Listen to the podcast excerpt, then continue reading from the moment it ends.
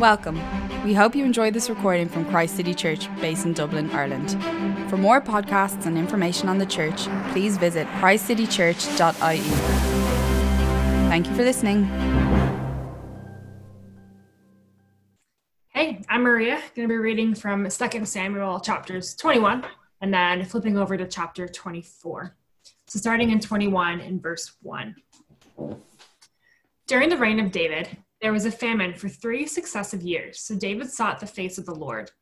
The Lord said, It's on account of Saul and his blood-stained house. It's because he put the Gibeonites to death. The king summoned the Gibeonites and spoke to them. Now, the Gibeonites were not a part of Israel, but were survivors of the Amorites. The Israelites had sworn to spare them, but Saul, in his zeal for Israel and Judah, had tried to annihilate them. David asked the Gibeonites, What shall I do for you? How shall I make an atonement so that you will bless the Lord's inheritance? The Gibeonites answered him, We have no right to demand silver or gold from Saul or his family, nor do we have the right to put anyone in Israel to death. Again, the anger of the Lord burned against Israel, and he incited David against him, saying, Go and take a census, census of Israel and Judah. So the king said to Joab and the army commanders with him, Go throughout the tribes of Israel from Dan to Beersheba and enroll the fighting men, so I know how many there are. But Joab replied to the king, May the Lord your God Almighty multiply the troops a hundred times over, and may the eyes of my lord the king see it. But why does my lord the king want to do such a thing? The king's word, however, overruled Joab and the army commanders, so they left the presence of the king to enroll the fighting men of Israel. After crossing the Jordan, they camped near Aroer south of the town in the gorge, and went through to Gad and on to Jazer. They went to Gilead and the region of Tahtim Hodshi, and on to Dan Jaan and around towards Sidon. Then they went toward the fortress of Tyre and all the towns of the Hivites and the Canaanites. Finally, they went on to Beersheba and the Negev of Judah. After they had gone through the entire land, they came back to Jerusalem at the end of nine months and 20 days. Joab reported that the number of the fighting men to the king. In Israel, there were 800,000 able bodied men who could handle a sword, and in Judah, 500,000. David was conscience stricken after he had counted the fighting men, and he said to the Lord, I have sinned greatly in what I have done. Now, Lord, I beg you, take away the guilt of your servant. I have done a very foolish thing. Before David got up to the next morning, the word of the Lord had come to Gad the prophet, David's seer. Go and tell David, this is what the Lord says. I'm giving you three options. Choose one of them for me to carry out against you. So Gad went to David and said to him, Shall there come on you three years of famine in your land, or three months of fleeing from your enemies while they pursue you, or three days of plague in your land? Now then, think it over and decide how I should answer the one who sent me. David said to Gad, I am in deep distress. Let us fall into the hands of the Lord, for his mercy is great but do not let me fall into human hands. So the Lord sent a plague on Israel from that morning until the end of the time designated, and 70,000 of the people from Dan to Beersheba died. When the angel stretched out his hand to destroy Jerusalem, the Lord relented concerning the disaster and said to the angel who was afflicting the people, Enough, withdraw your hand. The angel of the Lord was at the threshing floor of Araunah the Jebusite. When David saw the angel who was striking down the people, he said to the Lord, I have sinned. I, the shepherd, have done wrong. Those are but sheep. What have they done? Let your hand fall on me and my family. On that day, Gad went to David and said to him, Go up and build an altar to the Lord on the threshing floor of Araunah the Jebusite. So David went up as the Lord had commanded through Gad. When Araunah looked and saw the king and his officials coming toward him, he went out and bowed down before the king with his face to the ground. Araunah said, Why has my lord the king come to his servant? To buy your threshing floor, David answered, so I can build an altar to the Lord, that the plague on the people may be stopped. Araunah said to David, Let my lord the king take whatever he wishes and offer it up. Here are the oxen for the burnt offering, and here are threshing sledges and ox yokes for the wood. Your majesty, Araunah gives all this to the king. Araunah also said to him, May the Lord your God accept you. But the king replied to Araunah, No, I insist on paying you for it. I will not sacrifice to the Lord my God burnt offerings that cost me nothing. So David bought the threshing floor and the oxen and paid 50 shekels of silver for them. David built an altar to the Lord there and sacrificed burnt offerings and fellowship offerings. Then the Lord answered his prayer on behalf of the land, and the plague on Israel was stopped. Thank you, Maria. Hello, everyone. My name is Andrew. For those of you who don't know me, I'm currently in fourth year in UCD studying engineering and unfortunately I've had to take this summer off um, to, to do a work placement. So please do feel pity on me. I don't have my usual um, four month summer. So yeah, please, please, you should feel bad for me.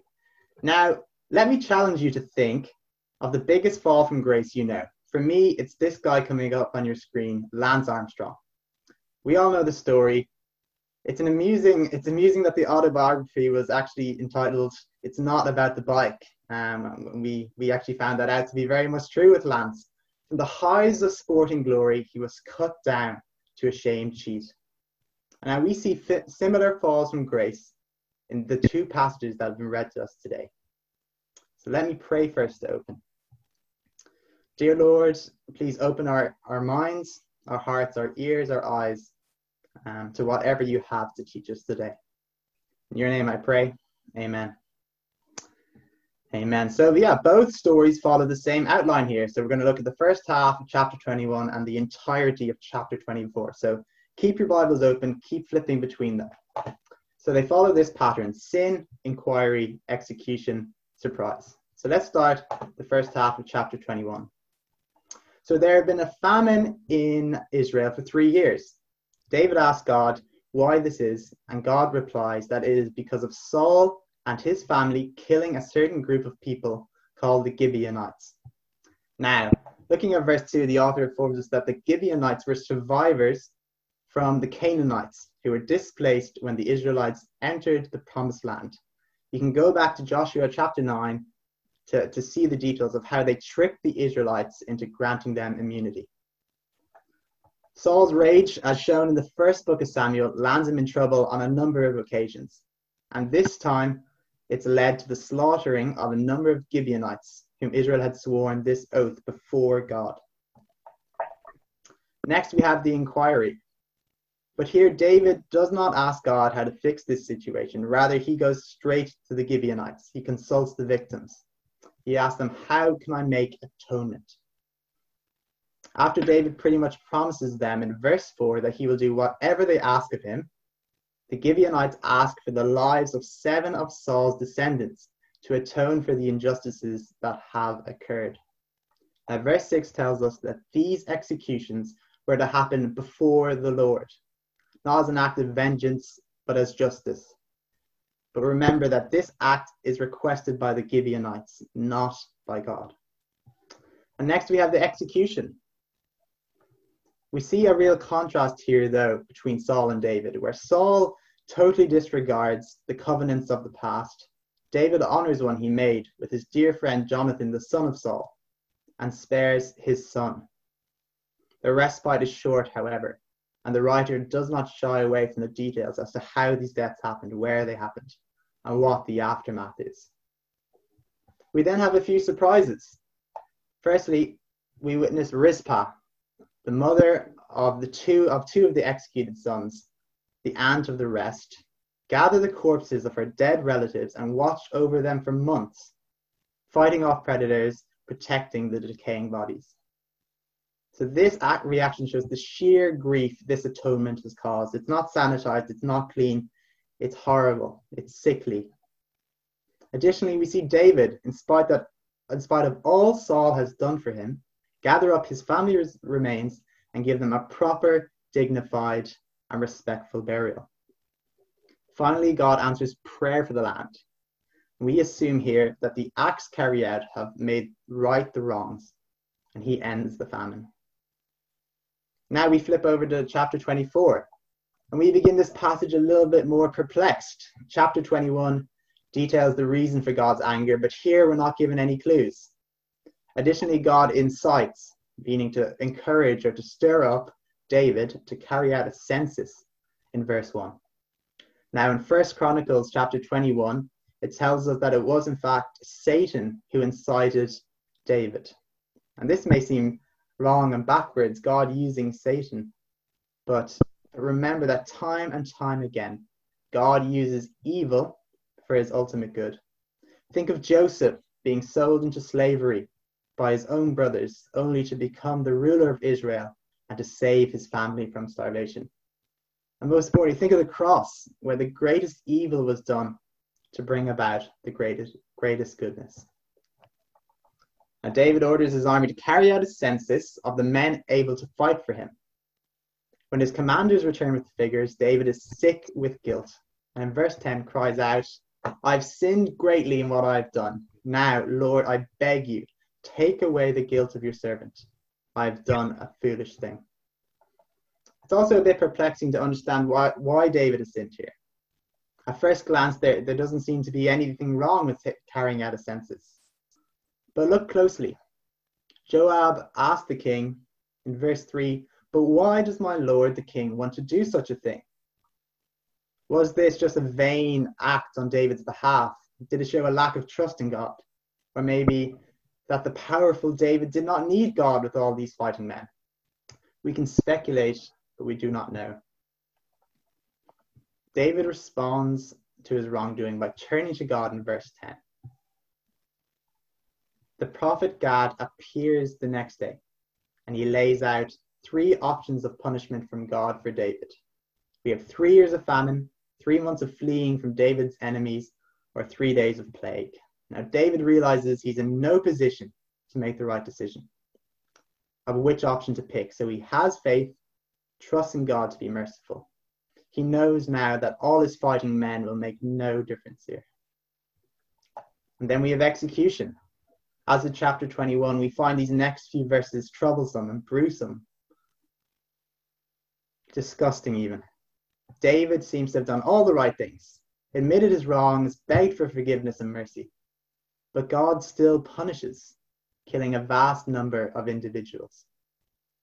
To us, this seems wrong, wretched. Why would a good God do this? Hold on to that thought. And again, we have some surprises. Firstly, God is merciful. Verse 16 tells us, The Lord relented concerning the disaster and said to the angel who was afflicting the people, Enough, withdraw your hand.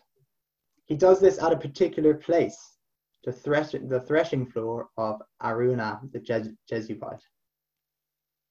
We'll come back to this place later. David confesses his sin again I have sinned. I, the shepherd, have done wrong. These are but sheep. What have they done?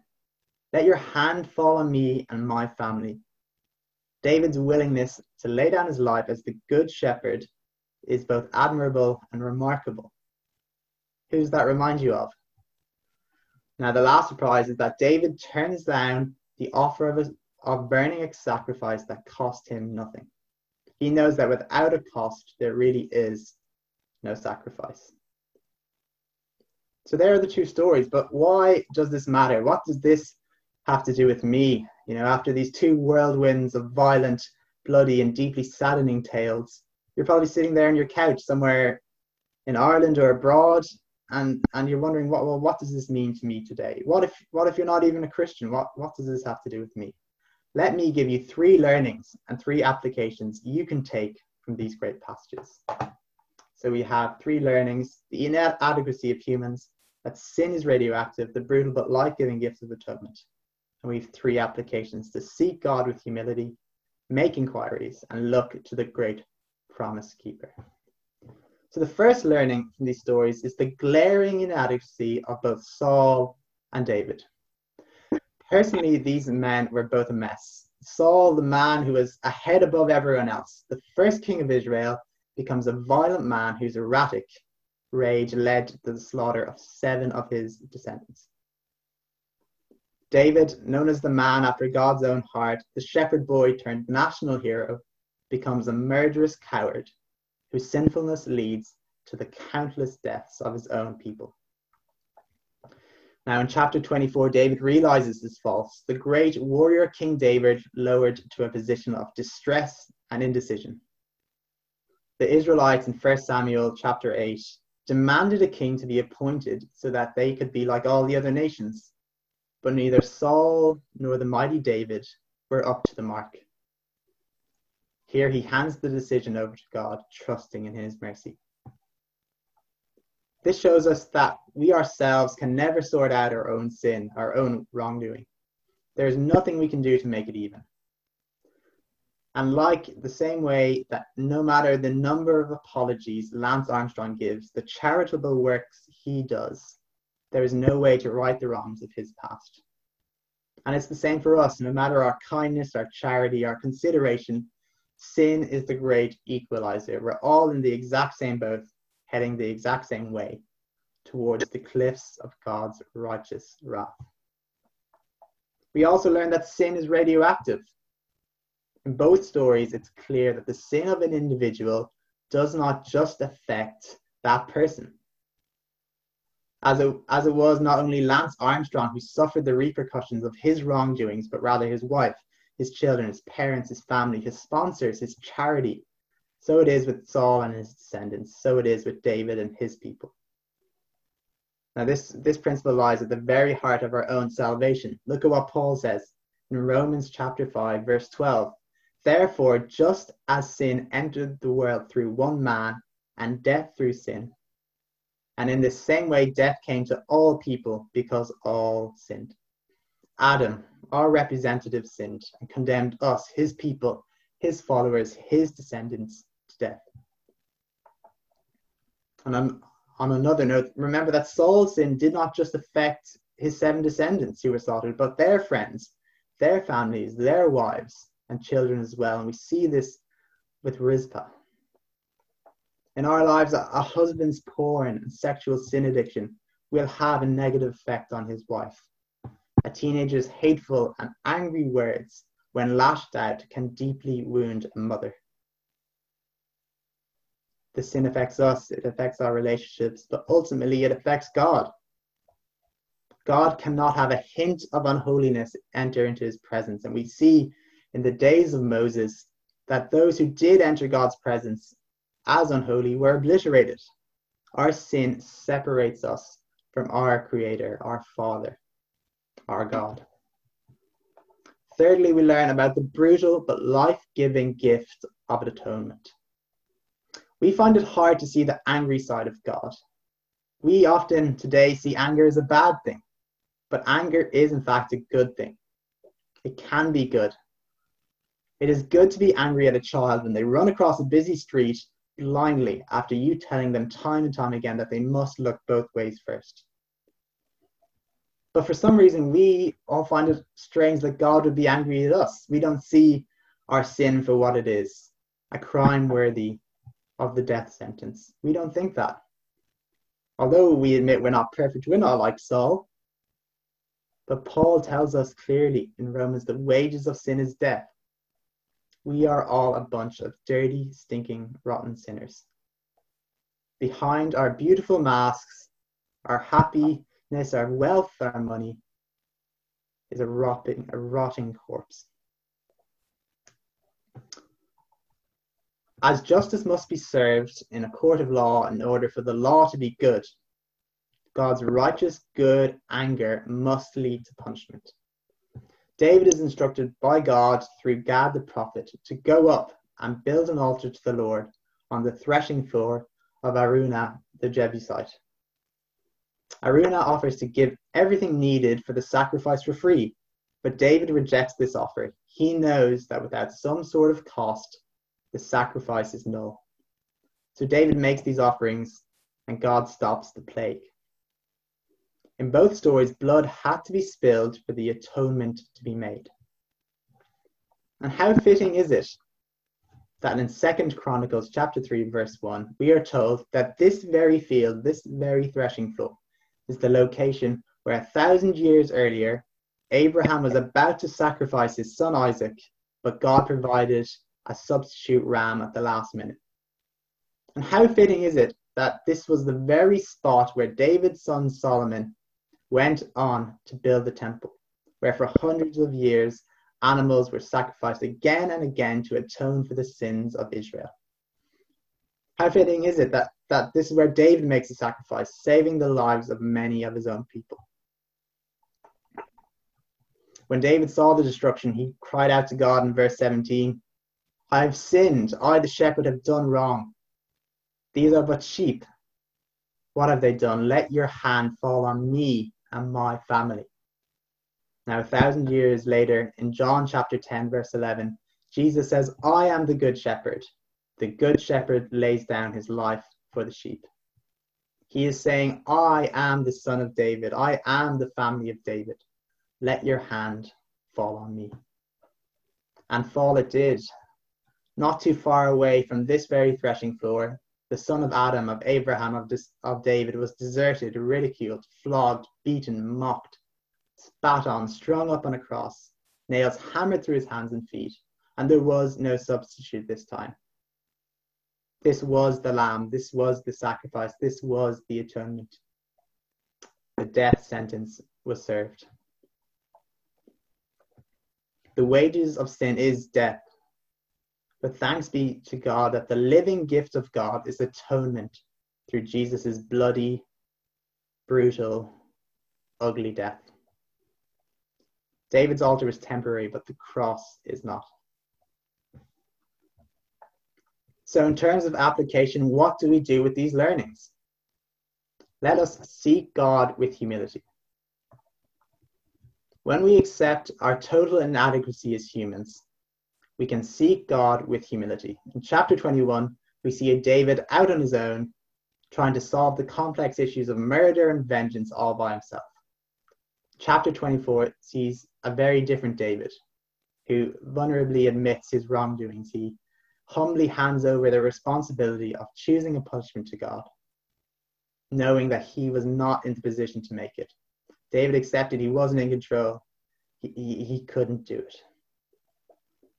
So when we come to our to God in our daily quiet times, in worship and in prayer, let us do so with humble hearts. The same David says in Psalm 25, verse 9, that God guides the humble in what is right and teaches them in this in his way.